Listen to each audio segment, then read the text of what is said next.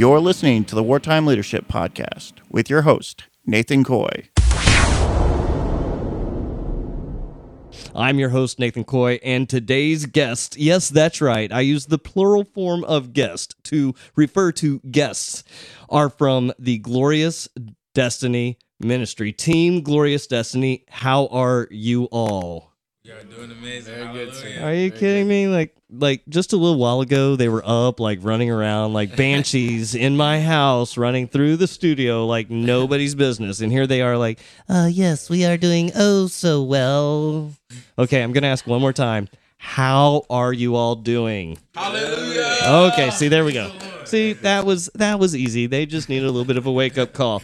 Hey, I want to go down the line. I want you to tell us your name, where you're from, and how old you are, and why not an interesting fact about yourself.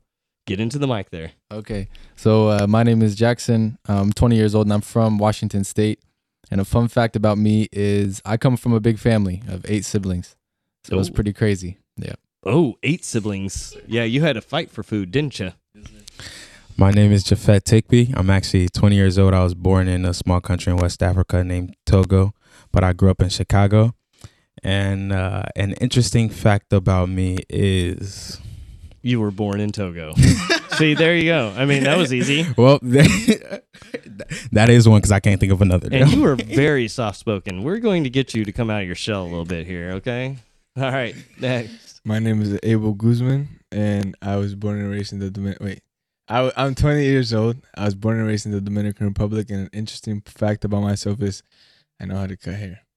Oh, well, and he's he's a really good barber. Actually, he used my uh, my uh, garage downstairs as a barber shop here for the last uh, few days. And let me tell you, he went through a lot of hair while he was down there. Let's uh, let's go ahead and throw it over there to you, Aron. Hello, everyone. My name is Aron Fisher. I am from Colorado. I'm 24 years old. And an interesting fact is I used to do this really weird sound uh, with like my family members. And I'll let to show you guys real quick. Oh dear Lord, here we go.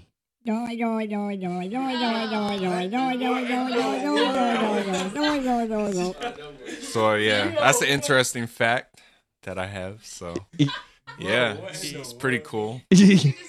Like You- a low, low key talent. yeah, how did you how did you actually start doing that, and how did you learn that you could do that? my older cousin. Um, so it was when I was a little bit younger. My younger cousin started doing it, and I copied her, and I was able to do it. And I just realized that I almost forgot that I was able to do that until now. You know, there's there's times I wish that we were doing video because if you all could just see what he was doing, you would be like, "What in the?" All right, next, next, next. Hello, everybody. My name is Nicole. I'm 19 years old, and my family's from Puerto Rico. I grew up all across the um the United States, tra- traveling a lot. Um, and an interesting fact about me is that I have a twin sister. Why do you say that in an inquisitive way? Well, I honestly, I, I just don't know how interesting that is to be honest. Well, I mean, you did live with her all your life, so yeah, but there was lots of fights there. oh, all right, same but different. Okay, well, this is very interesting. It's already starting off with a kicker. So you know what? We'll start over here with you because we have to throw in the random questions and five random questions brought to you by Success Draft, where we help you draft and make your business dreams come true. And we have five people, so five interesting questions. First one: What fictional character do you relate to the most? Oh man. Um. Dang, I don't know. I was about to say because this dead air is just whoo. Wait, hold on, hold on. Um, I'm sorry, I have no idea. You, you have no idea. No, I genuinely don't. I stopped Oh. watching cartoons a long time ago. All right. Well, how about this? What's your favorite way to spend the weekend? Um, honestly, I would say relaxing, And to you, relaxing would be sleeping. sleeping. Okay, she likes to sleep in. That is her enjoyment of the weekend, which is absolutely fine. I love seeing it. Go ahead. Here we go to the next one. What do you find most attractive in a potential partner? Ooh. Oh my goodness. Uh, well, there's a lot of things, but I would say one of the major ones is she has to be funny.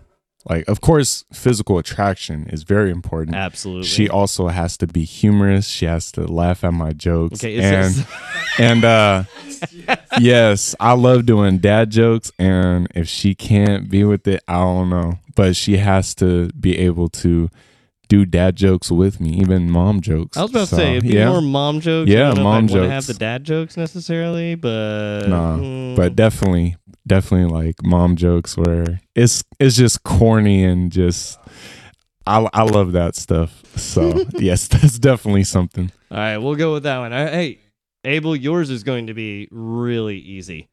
Who was someone you really looked up to when you were little? Someone that you consider a mentor? When I was little. Little. Mm-hmm. Oof. Get into that Um, mic, buddy. We want to hear you. Uh, there's a, I'll say there's a couple of people. Um, I don't have the traditional like father, um, that I would look up to. Mm-hmm. So I, I'll say a lot of my cousins and just, um, people that I saw that had a big influence around my like older people around my around my family. But I'll say my cousins. I was actually just telling her today about how I used to tell my I used to say my cousin was so cool because he used to build bikes and stuff like that, um, out of like different parts and he built this bike and it had a Honda symbol and it was the Honda bike. I don't know why I don't know why, but it was pretty cool.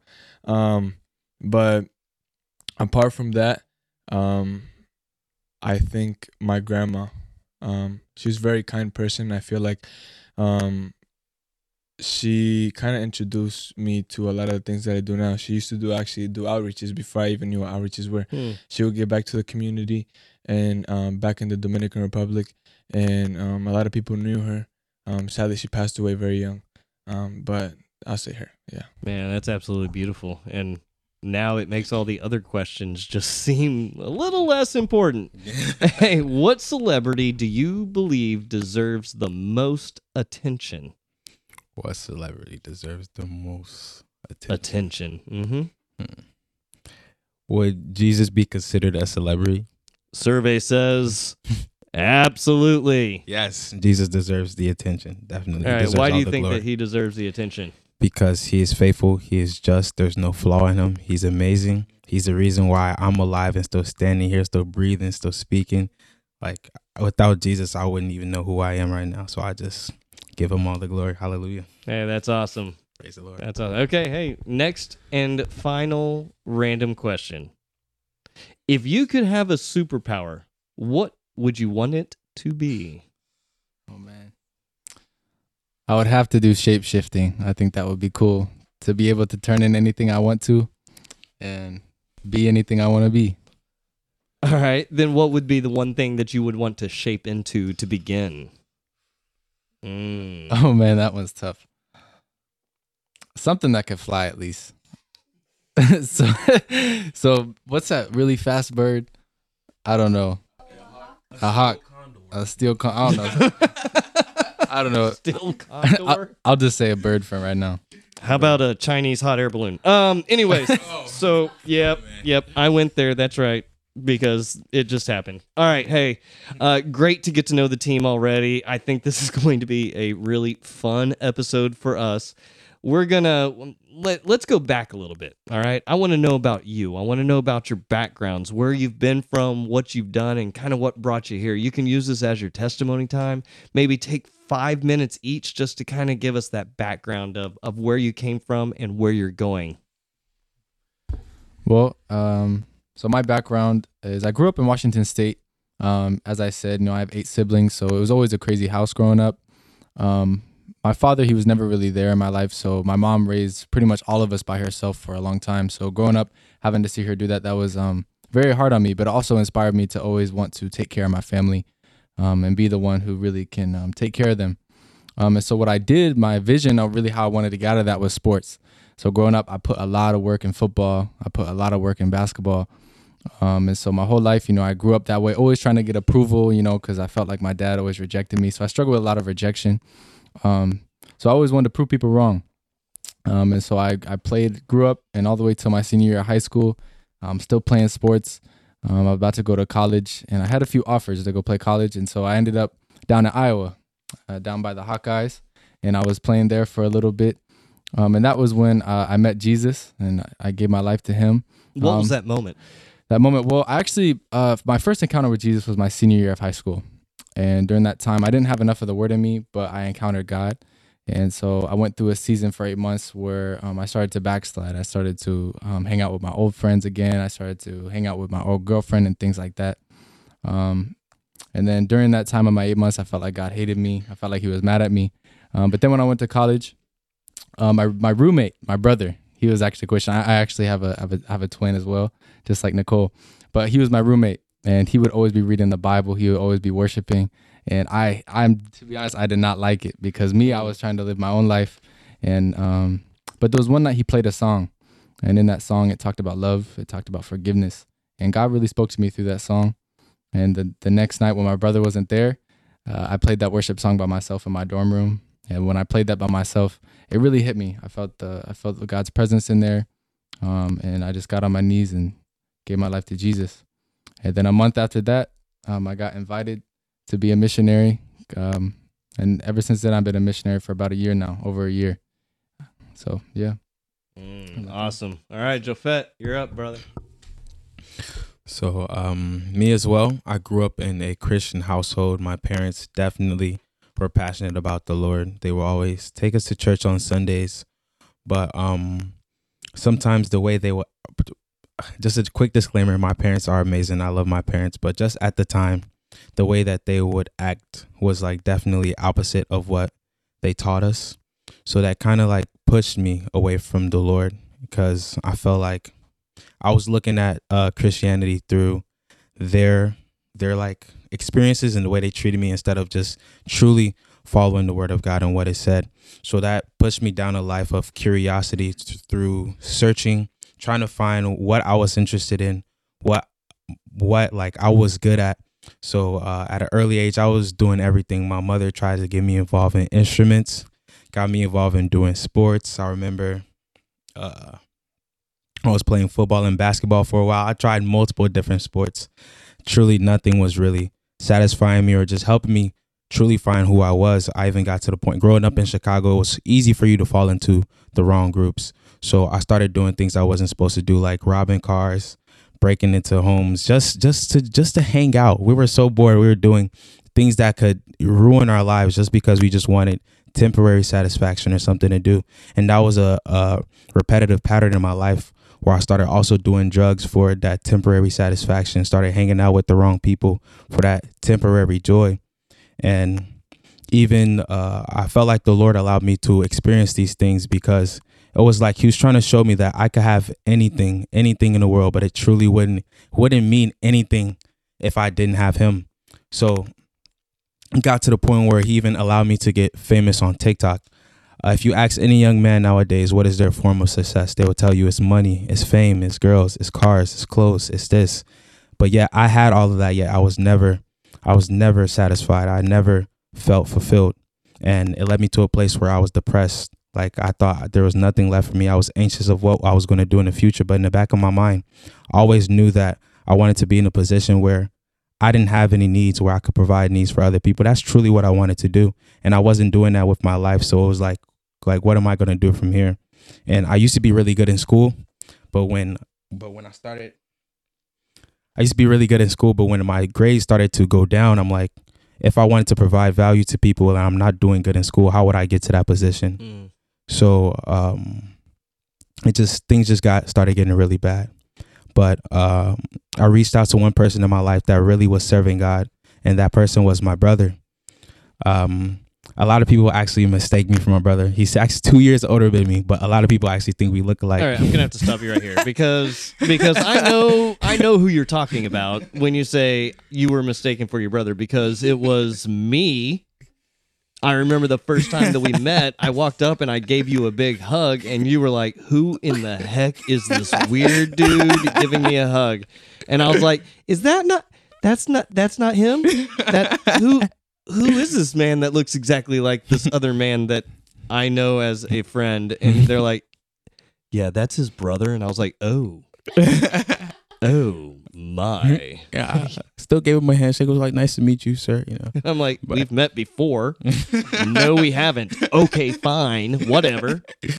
But yeah, um, And Yeah. now your brother actually he's he's back in Japan now, right? yes, definitely. So they came back after they were there for three months. Yeah, three months. three yes. months, and now they're going back for a full year, I Yep. believe. Yep. Yeah. God is doing amazing things over there. Shout and the group that he's Movement. with is the Acts Movement. Acts Movement, which is great. We're gonna have to have them on eventually, but yeah, the Acts Movement. So awesome. That is very awesome.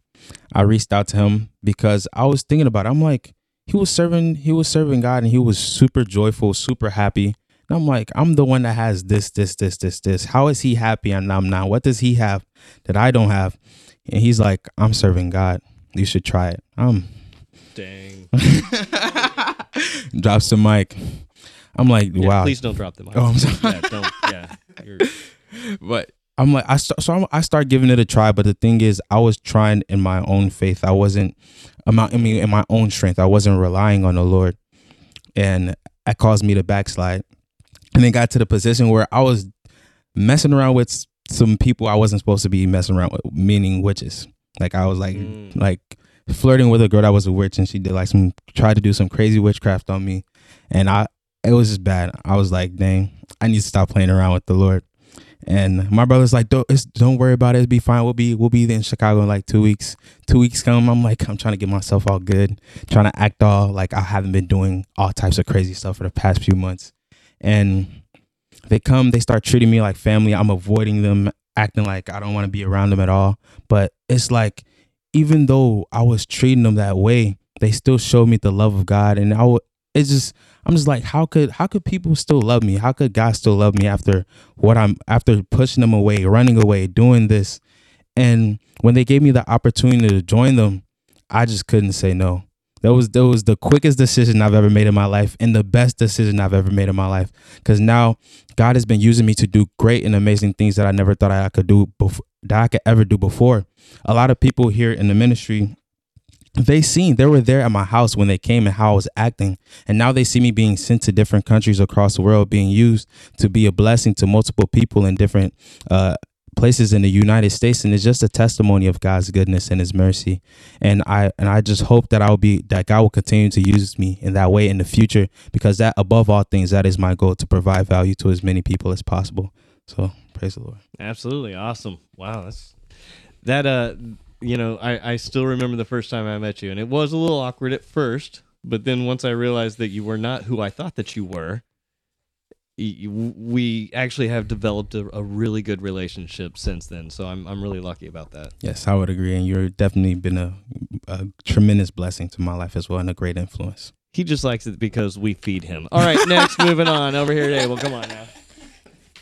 So, um, um, my story is uh, like I said earlier. I grew up and I was raised in the Dominican Republic. Um, I didn't grow up with my dad. Um, my mom was always working, so um, the only person that really rose like brought me up a little bit was my grandmother, or just like people that took care of me. Um, I was always trying to get attention from my mom. Um, I I wanted my mom to be in my life. I wanted my dad to be in my life. So I would always get in trouble. I was getting into a lot of fights. So it caused me to get um whooped a little bit. Mm-hmm. um and yeah, about eight at eight years old, something um changed my something happened to me that changed my life. And um somebody took advantage of me. Um and it changed my mindset. It changed how I saw the world. I thought I was um, the one to blame. Um, I looked at myself differently. Um, so I was very angry at the world. I always, since a young age, also questioned like, is there a God? Is is, is there's something greater? There has to be something greater. There's no way I have a body, and there's stars, and there's this, and there's no God.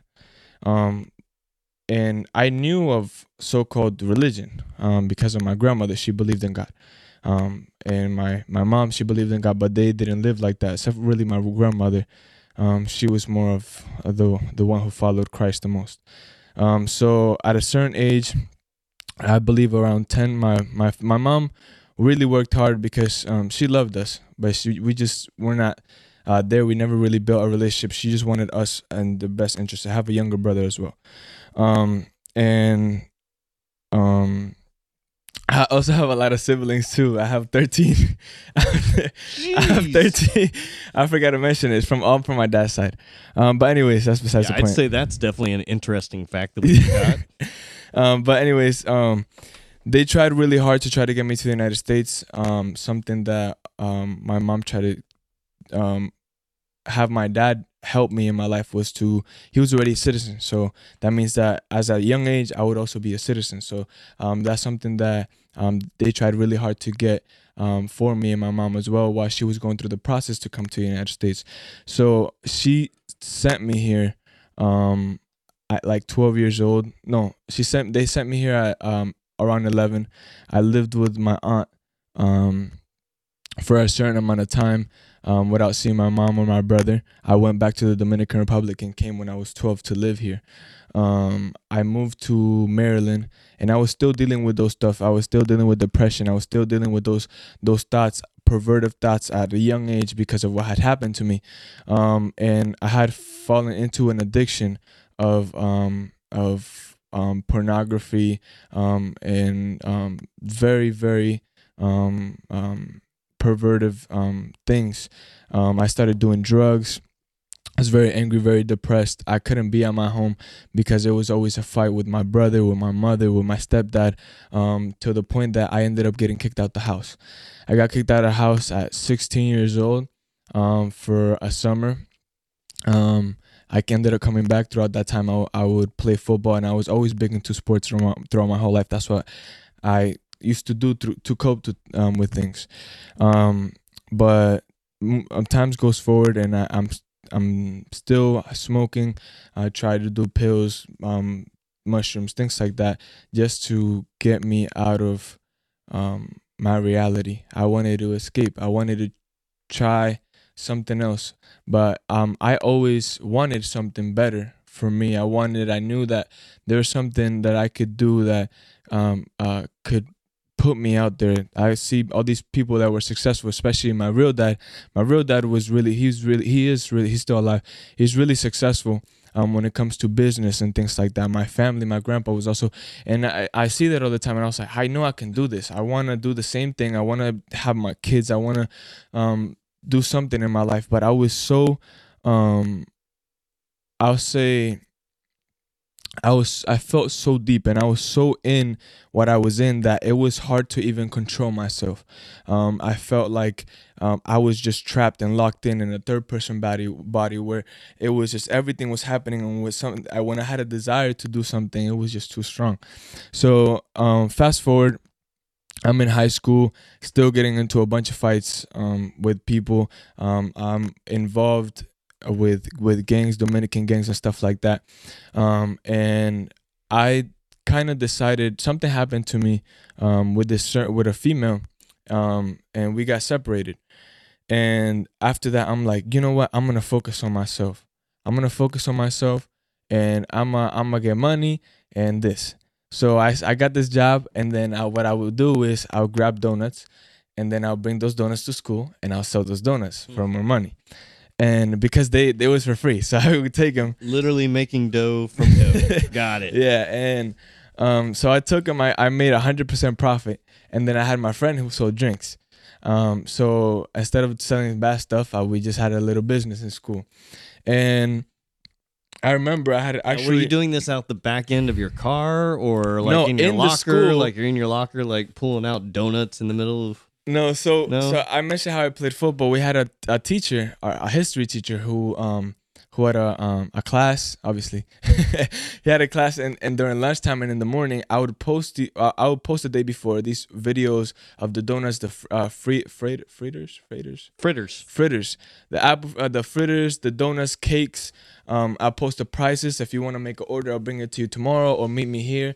And then in the morning before class uh, started, like 15 minutes before, I'll have people come. And then during lunch, um, I'll remind again. I'll post on my Snapchat. I, I will get a lot of views. and just say meet me at this place because it was kind of um it, even though it was nothing bad that I was selling, it was not legal to sell it in school because they want to make 100% of the profit that is in school. So um so yeah, but I had after that happened some that um happened with that um girl um I was very I guess attached cuz I would never I had never felt a love for my mother for example and um or or somebody right? So I was seeking something like that. And then um I I asked the Lord um without even being saved I just asked I was like God I want somebody who loves me in my life. And um fast forward i'm selling those donuts um a couple months pass by and um um nicole um comes and she buys donuts from me. And then she buys donuts from me and um she ends up owing me like a dollar. So i already had her contact. Um so we ended up like um end up talking as friends etc time goes by and she's seeking the lord. And um we moved on from friends to um, a, a relationship and she starts telling me about god and who god is and I'm, i have questions and stuff because i really didn't i said how come I, I would be like i don't think god would exist or i would say there was a god but he's not working in my life because look at my parents they believe in god and all this stuff is happening. My mom has issues and i have issues and all these things. So um, she would answer these questions for me with what she knew. And i kind of um, my heart just by little those little seeds the lord was working in my heart. And um, there was a, a month where um, we decided to take off um, and not not um, be in contact like a fast. And that month i i was sitting in my room and i i wanted to make a change um, I wanted to do something different. I wanted something better for my life.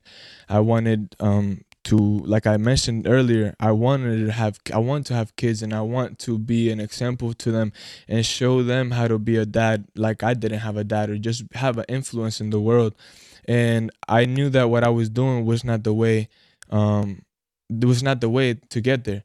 So I really felt, um, in the sense I'll say like peace I really want to try God. I want to I want to know who Jesus is. So I went to my friend's house and um I decided to give my life to the Lord um and slowly but surely things started changing in my life.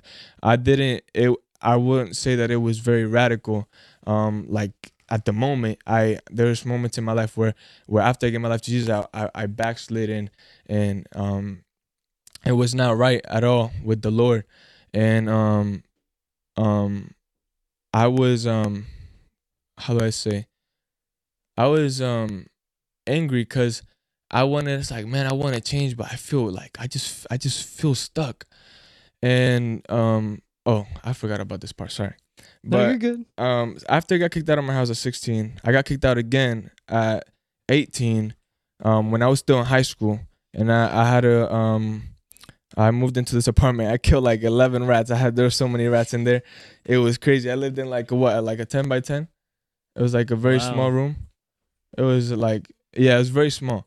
Um and um and then from there I got kicked out from the people just because they were moving somebody was moving it and I moved into this other house which was a little bit better.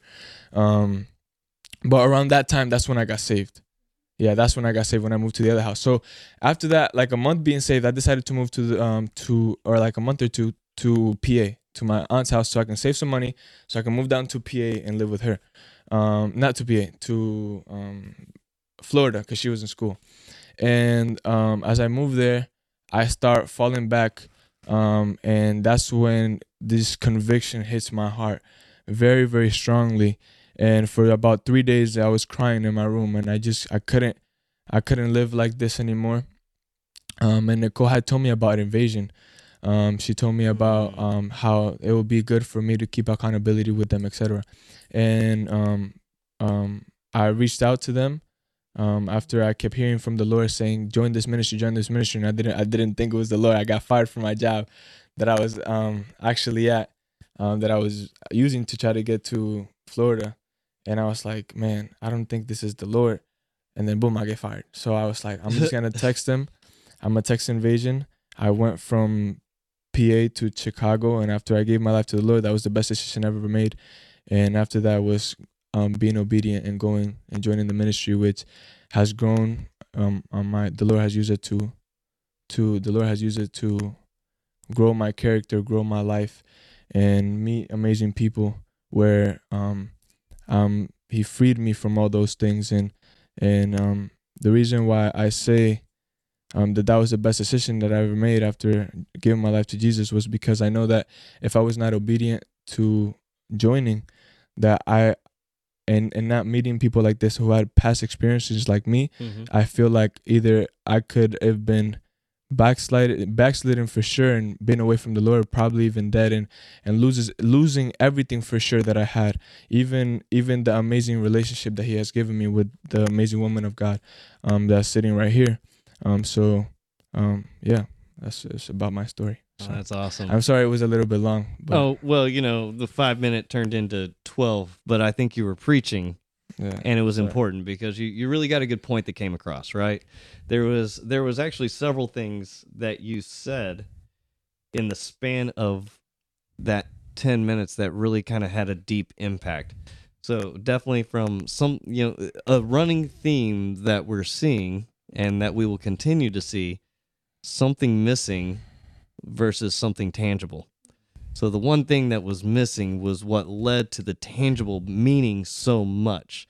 Because even in those relationships that we have when when there's there's not a hundred percent investment from one side we seek out the tangible from somewhere else. So something that i'm a big firm believer in is the the power of relationship. Relationship is very integral to everything that we do. So relationship healing happens in the context of relationship. And that's a big deal because it's those missing relationships in our life where we seek out uh, the relationship from somewhere else and we we try to find that healing and it's it's not a hundred percent right there's only one direction that we can go to where we have a hundred percent of that healing relationship but uh, let's. I, I've got a lot more in my head of what you said, so don't worry, we'll come back to it. But let's move on to Aron and uh, let's go over that. Awesome. Well, first, I forgot to mention, um, just thank you for having us on. We really appreciate it. And we just thank the Lord for everything that you have been doing for us, for the team, and just for hundreds and thousands of people who listen to this podcast, who take wisdom and advice from you. So I we think just, hundred thousand people is a little far fetched, but I like it. We will believe it, Hey, and we'll have I- it. So there we go. All yeah. right. So yes, um, thank you so much. So a little bit about my background and my story. I grew up in a Christian household, but we really didn't go to church. We were mostly a praying family. So my mom would always pray, and the reason why she always prayed was because she was a single mother. She was a single mother. She had to take care of three children. Um, that was from different dads, and so, and also my sister had a lot of health issues. She got her fir- first stroke when she was seven. And so my mom would always go into the chapel, into the hospitals, and just pray and pray for my sister and for her health. And so that's one of the reasons why I am the man I am today because of her. She is a prayer warrior and she prays and she prays and she prays, whether it's for her animals or whether it's for us or for other people. She is a prayer warrior. And so, in about the fifth grade, I got initiated into a gang. I lived in a really bad neighborhood. I would go out and steal. I would go out and cuss. I Well, would now, go out now and that's fight. a big jump to go Yeah. from n- nothing to all of a sudden now I'm getting jumped into a gang. So Yeah. what what were those lead up moments? I don't think it just happened like one day where mom was praying and then second day like you're in a gang. Yeah. So what happened was I was living in a really bad neighborhood and we were moving a lot and we moved in this bad neighborhood in Colorado. And so I started hanging around the wrong people, older adults who were having a negative influence in my life. And my mom didn't really know that because I would go to school, come back, do my homework, do whatever, and then go out and ride my bike. And she didn't know I was out there with these negative people who were having a huge negative impact on my life. And so that was happening for years, actually. It was happening for years. And in the fifth grade, I got initiated into this gang all because I wanted to be nosy and find out why some of my friends were doing what they were doing. And they said, Oh, you have to join our gang. Me being nine, ten years old, oh, okay, yeah, sure, I'll join your gang or whatever. I'll join your gang on my tricycle. It's cool. Whatever. Rolling up. yeah. yeah. Yeah. So little little did I know it was like an actual gang where there were older teenagers and older adults that were running this gang. So I got initiated, started fighting, started stealing, started to do all this bad stuff without my family knowing. I would go to school, come back, take my bike and go and I would be back before the street lights came on and they didn't know a single thing until years later. So And it was so, actually a really big ramp up yes, to to this. It wasn't it wasn't just like an overnight thing, but Mhm. rather it was this little creep thing that happened and then influence coming from individuals that were peers at the same age recruiting for others. yeah, Mm. yeah. And so what had happened was it was one night, well, yes, it was one night where a pipe busted in our upstairs bathroom. And so it forced me and my family out of that house for two weeks. And after that two weeks, the landlord, he said, All right, you guys are going to have to leave because I'm going to be selling this house. At the time, we, my mom was renting the house.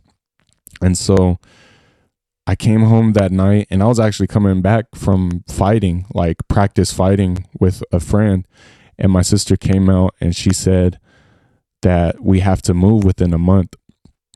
I started crying at that moment. I don't know why I started crying. I just started crying. Maybe it was because I didn't want to leave all my friends that were there. But God knew what He was doing at that moment where He knew that if I was going to continue in that gang, if I was going to continue to hang out with those people, I could have ended up dead somewhere at a very young age Absolutely. again, I was in the fifth grade. I was nine or 10 years old. And so after that, after that month, and I didn't tell anyone that I was leaving.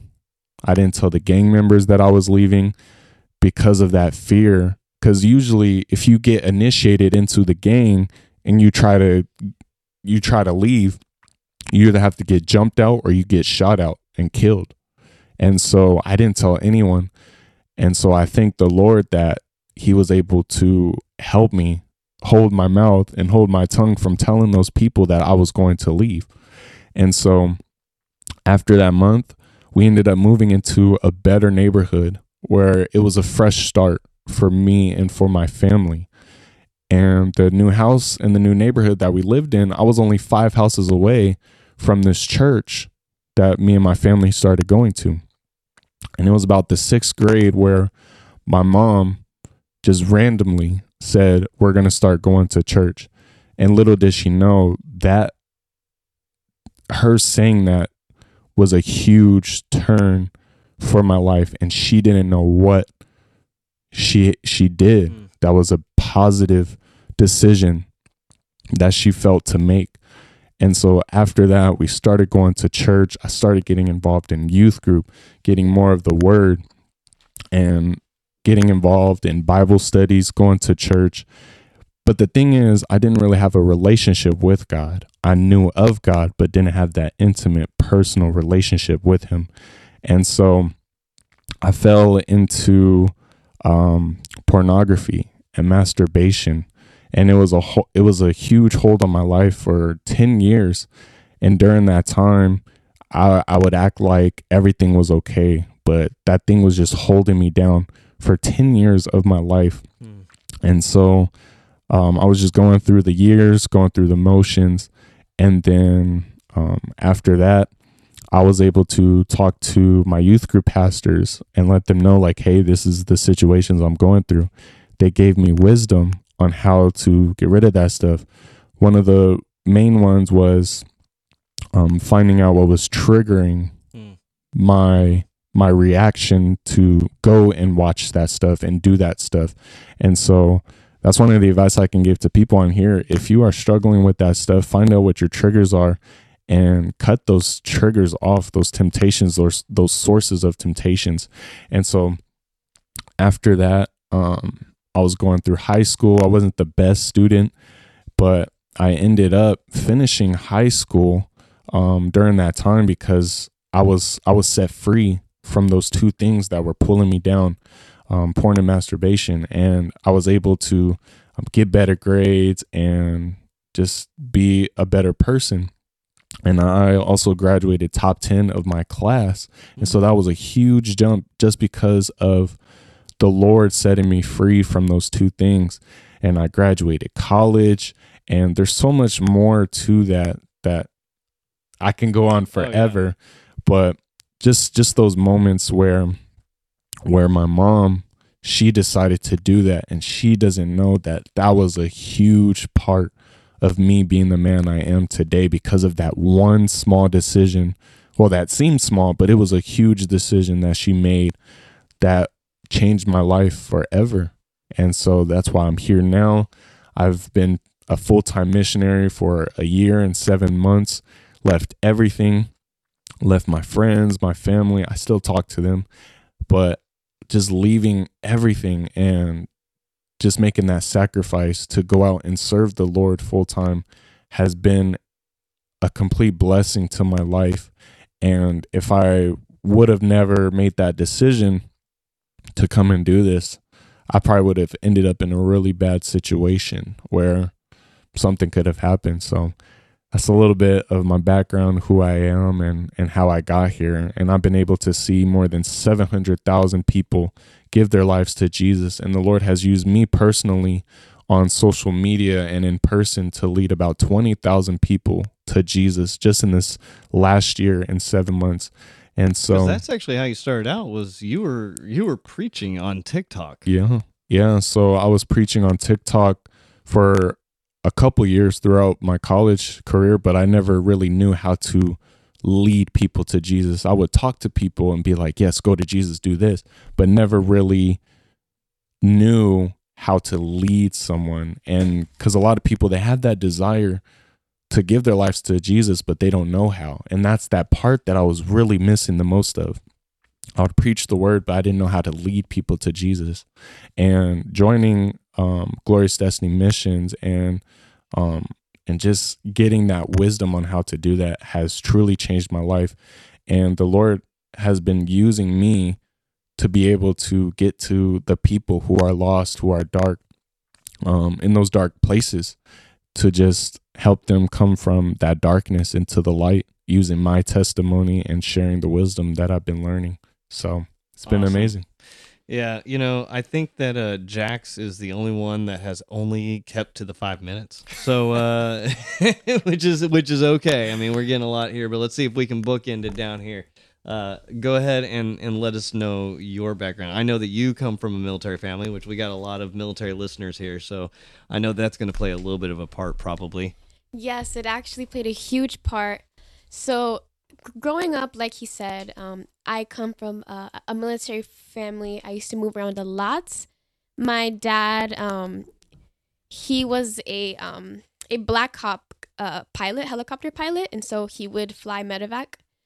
And so, yeah, so growing up, we moved around a lot, and so um, my parents they were Christian, but they were very lukewarm. They had their own problems in their marriage, and so church wasn't really a priority.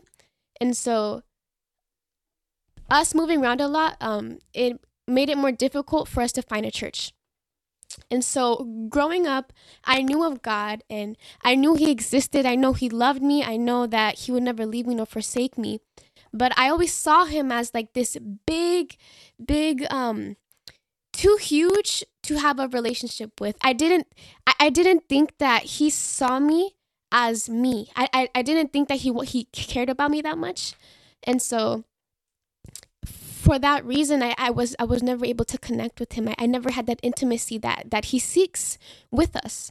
And so um it was very hard growing up um l- like I said my parents didn't come from a good marriage. They were always fighting. There was lots of cheating scandals, throwing plates, lots of huge arguments, and lots of lies, deceit, um, all these questions of divorce. Are we divorcing or not? Blah, blah, blah, blah. And as a kid, I knew that all this was happening and they would try and hide it. So, parents, I, I, I want to let you guys know that your kids know what's going on. So, yeah, I just want to make that disclaimer. So, it was hard for me because I never had that that um picture perfect idea of a good marriage. I, I didn't know what it meant to be loved and I didn't know how to express my love to others because I didn't have that growing up. And so uh, the Bible talks about that God is love. And so because I didn't know God, I didn't know what love was. I didn't know what love meant. I didn't know what being loved was. I didn't know how to give love. And so growing up, I tried to seek love in the wrong places. I would go and I would um have the desire to be um chased by guys. Now, I wouldn't go out for guys, but I would want them to chase me. I, would want them to to um want me. And so I would do things to try and get them to want me, but like not not um not receive it, if that makes sense. So I would have my hair always looking good. I would always have like tight clothes on. I I, I would always um um I, I would be a flirt. I would be a flirt. and so I would do stuff like that, or I would just try and seek validation from others. I would I always wanted to um fit in with the um with the right crowd. But in reality, it was the wrong crowd, and I didn't see that until COVID came around, and that was in high school for me, around sophomore or junior year.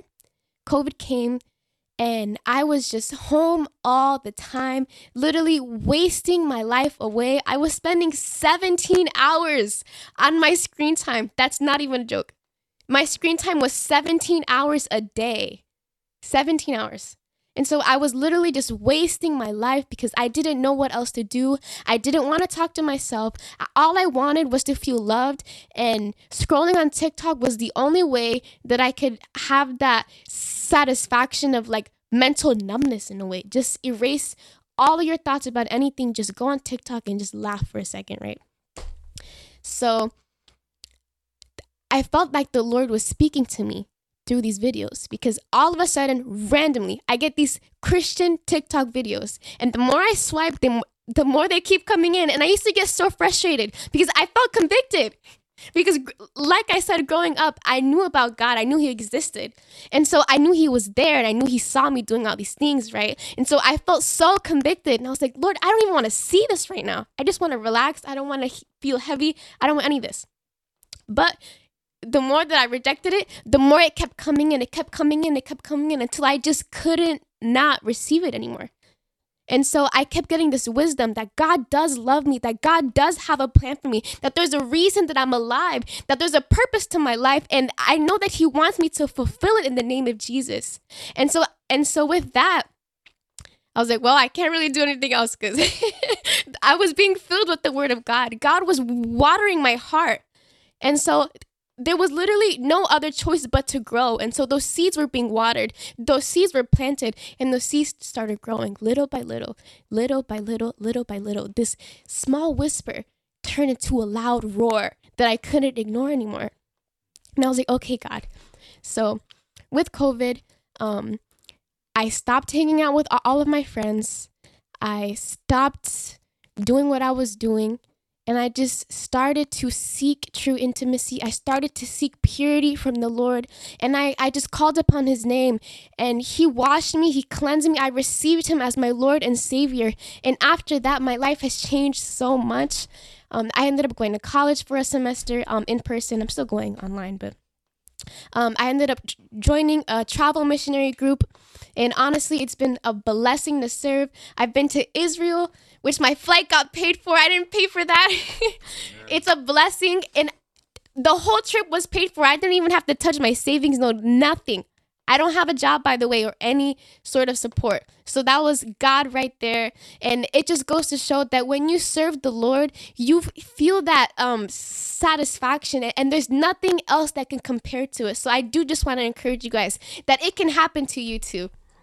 So, yeah.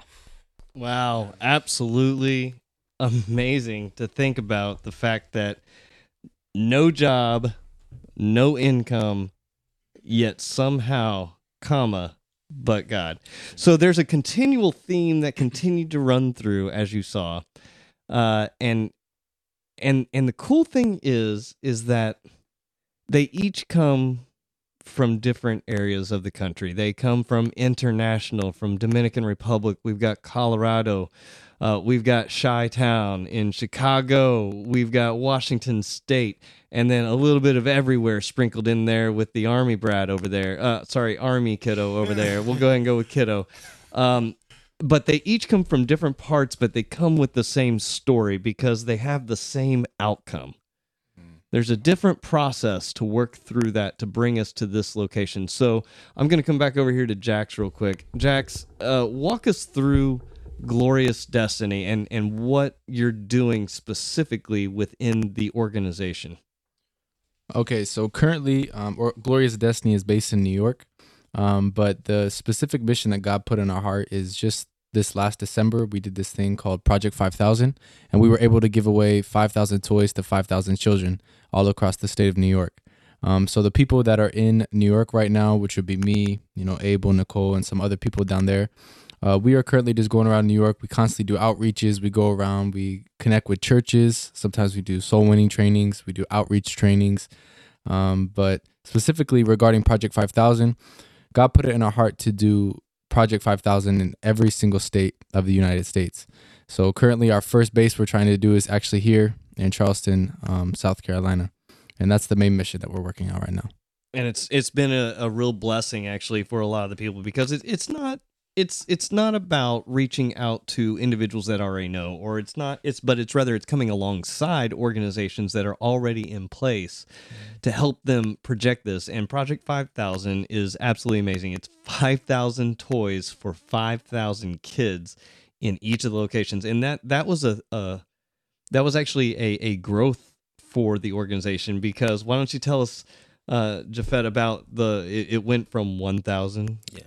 To Five thousand. So on the first day, well, actually over five thousand because on the first day when we heard about it, it was Project One Thousand. Next day he comes down, he's like, "So we're gonna do Project Five Thousand. Everybody looks around, and then we're like, "Hey!" Do y'all actually know how how the name came? Like why it came to 5000? Oh, here we go. So so why don't you go ahead So um actually he uh, our leader shared um thank you. Our leader shared that um because it first started with the boxes each of a, well I, I didn't have any because I had just came the Samaritan purse um each of the um you guys had a bo- had boxes right and then um he said well why not just do project um or, or do 1000 toys to 1000 kids and he said that he went to sleep and then the Lord I believe he said he gave him a dream or told him um "Well, no you have to do 5000 and he said that he started um, sweating blood because he was uh, he couldn't believe it. So he said he when he went downstairs and he told all of us that we're gonna do project 5000 um and and once he said it he can't go back in his word. And um that's why that's basically how i know the name came about because the lord told him to do 5000 instead of 1000 so, So- Paula Lou Yes, who sir. was on episode 20 so you can go back and listen to him on episode 20 he was actually sitting in front of his computer when he got this dream he went in and he said okay 1000 because there's no way that i'm going to go anything above that. Then then it was already taken. Project1000.com was already taken. Then it went to 2000 he thought okay i'm just going to jump it up to 2000 looked up the the 2000 gone. Three four. He's like, listen, God, this is getting too big of a dream. I can't believe that this is even possible. He plugged in Project 5000 and the name was there. wow And so that's ultimately how it came down to Project 5000, uh, which is which is really interesting to think about because that's a that's a huge goal to hit. But you all hit it in less than two months, Three- three no. weeks. three four, 40 outreaches in three weeks Wow. And a team of 12 And that's absolutely amazing. And that's going all over. And that was actually serving every single borough in New York City as well as upstate upstate in Buffalo. And we also, during all of that, me myself, I got sent to the Caribbean in St. Martin. So another 500 children as well got blessed out there.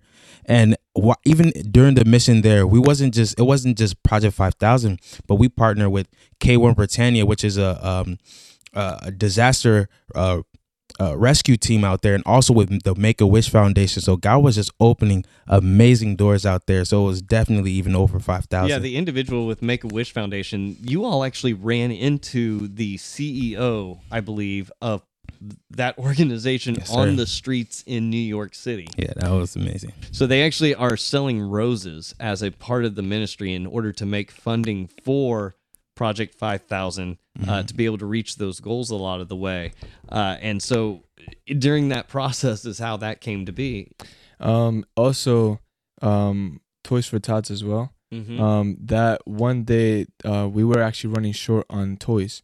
We were believing the Lord, and um, I've I don't know exactly how the connection happened, but actually the Mar- um, uh, Marines um reached out with Toys for Tots, and they donated like three trips of uh, of toys, three, van full vanfuls. trips Wow. of of just toys. The um the in New York the base, the um, basement area was you couldn't even walk. It was just boxes full of toys. It was incredible. The Lord came through, um, and with a blessing. He said it was gonna be five thousand, so it it had to be five thousand. Yeah. All right, and Abel, you said that the or I don't know who it was that said that the the current base, the first outreach base for uh the first outreach base for Glorious Destiny is here in Charleston, South Carolina. And I know who's leading that is Aron. And yes, that's Aaron minus the A with an apostrophe. So Aron is actually the one that is leading that uh, ministry going forward. Uh, tell us about what you're doing here in Charleston to kind of help grow across the country. Yes. So South Carolina is one of the first states that we are currently hitting right now because the Lord put it on our hearts to do Project 5000 in every single state and also to establish a mission base in every single state. And so the first one is in New York. And our leader, Mr. Paul, he sent me and Jafet here in South Carolina. And what we've been doing is just like what Mr. Nathan was saying, how we're going to different organizations, we're going to different churches, and we're seeing how we can be a blessing to them, but also have them be a part of what the Lord has been doing through us. And it's been amazing so far. We've been having really great con- connections with local churches and some churches um, that are in some surrounding cities as well. And so we're just continuing to just obey the Lord and just see how the Lord wants us to do this as this is going to be the main uh the main manual for the other states and with the help of Mr. Nathan and his leadership skills and the wisdom that he has been giving us has been truly a blessing on how we are going to be the ones that the other states are going to look at and we're going to be the main the main manual the main um team and the guide that is going to look at us and learn from us to be able to replicate um, a successful mission based plan and uh, a project 5000 um, So they've literally been writing the book on the process because this is the first place they're they're here fresh, new, looking at it through a new lens. But to go from New York City to South Carolina, where you have completely different attitudes, completely different people, completely different food, which by the way, this team has been eating quite well because the people of Mm. South Carolina have been taking care of them with some mac and cheese, some smoked turkey. They they even had venison for the first time. I mean, come on. Oh, yeah. South Carolina is taking care of this team. Amen. And they're finding out the differences that make up the people across the country and the different ways and approaches of which they must take. So they're literally writing the book, the manual on how to do this process. And it has been working for them in quite a different way. So let's talk about this real quick. Let's talk about the most impactful part of being a part of Glorious Destiny. What has it meant for you? Definitely being able to share the love of Christ to the community around us. There has been so many situations where you will see people who are such in need. There was this one time I was out on the streets and there was this pregnant lady who said that her husband just got murdered and he was the one who who had all the um who was the moneymaker. And so she got forced to be homeless and, and was living in a homeless shelter. And she had no idea where to go. She didn't even have a jacket to put on because everything got taken away from her. And so being able to give her that hope and love that only Jesus Christ can give, it was, it's honestly su- such a blessing. And there's multiple testimonies like that. Um, also being able to see um, people healed, all the signs and miracles and wonders, all of that is honestly the part that fulfills me the most. Just being a part of this team that loves to serve the Lord and bless the community as well. And also just being able to be in a community that um I mean a part of a team that that is all around the same age. It's this different level of love and unity that you won't find anywhere else. Yeah. And I and I think that that's been a huge impact on the community as much as it's been an impact for yourselves.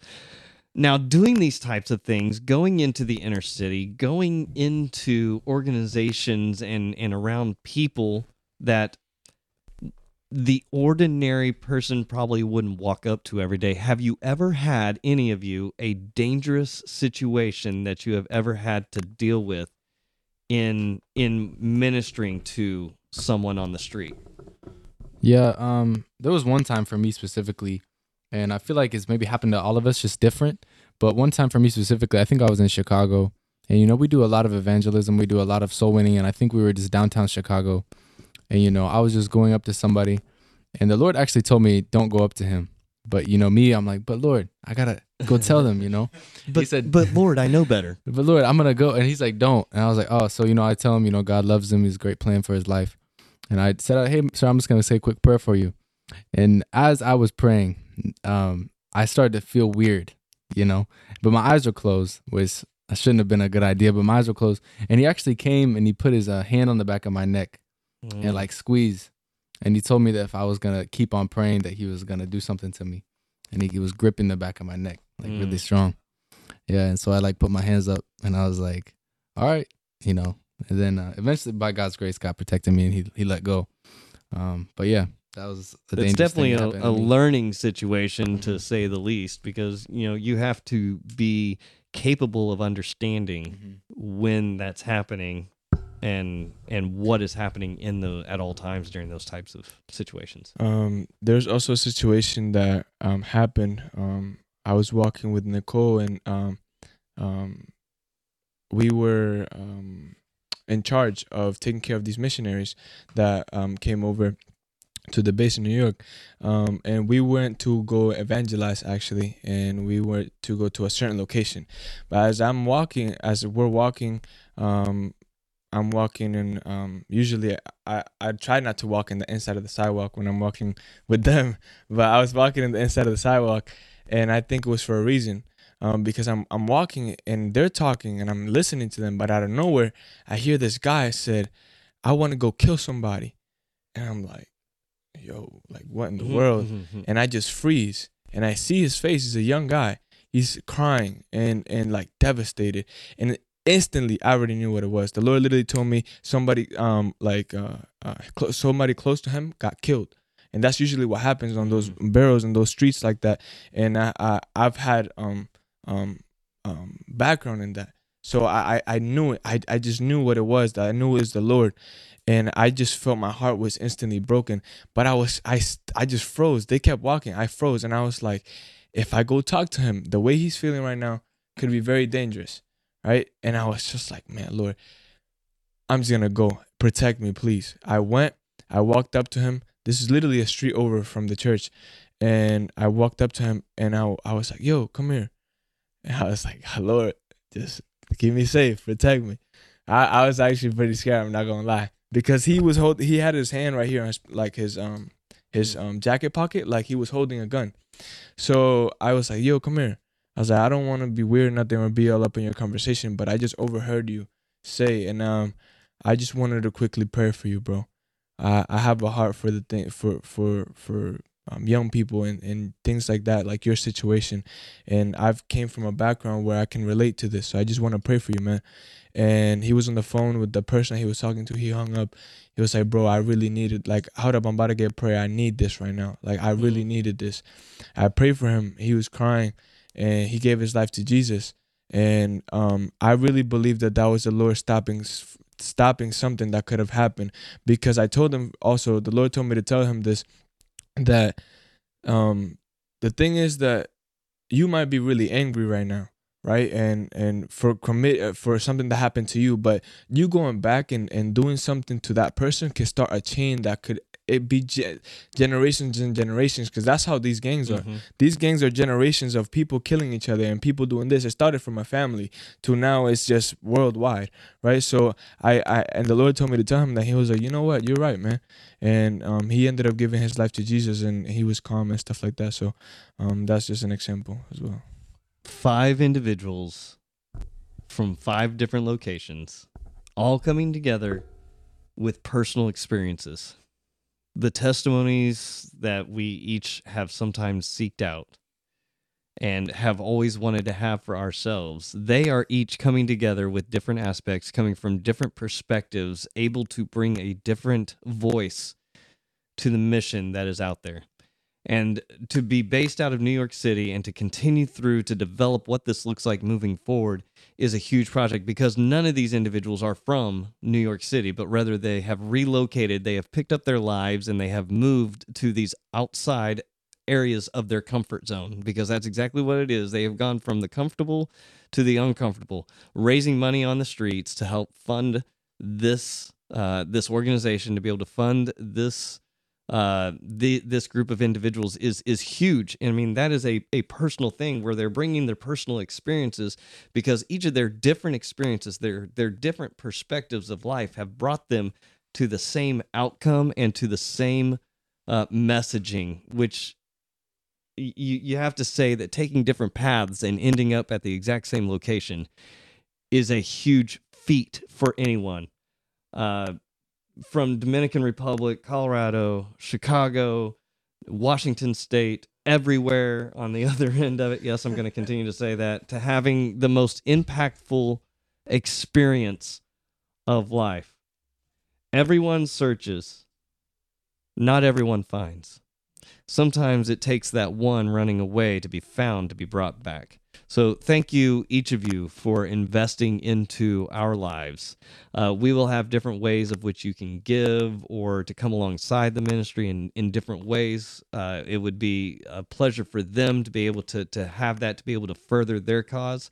But today's episode is only possible thanks to my friend and producer, G. Fraser with 369sounddesign.com. Jeff, this week you're going to have a really fun time trying to make not one, not two, not three, not four, but five people other than myself sound just as good as you make me sound every single week. And I am blessed by you, my friend, because you have been along my side through this journey day in and day out. We are blessed by the entire team here at the Wartime Leadership Podcast. See you next time. Be blessed.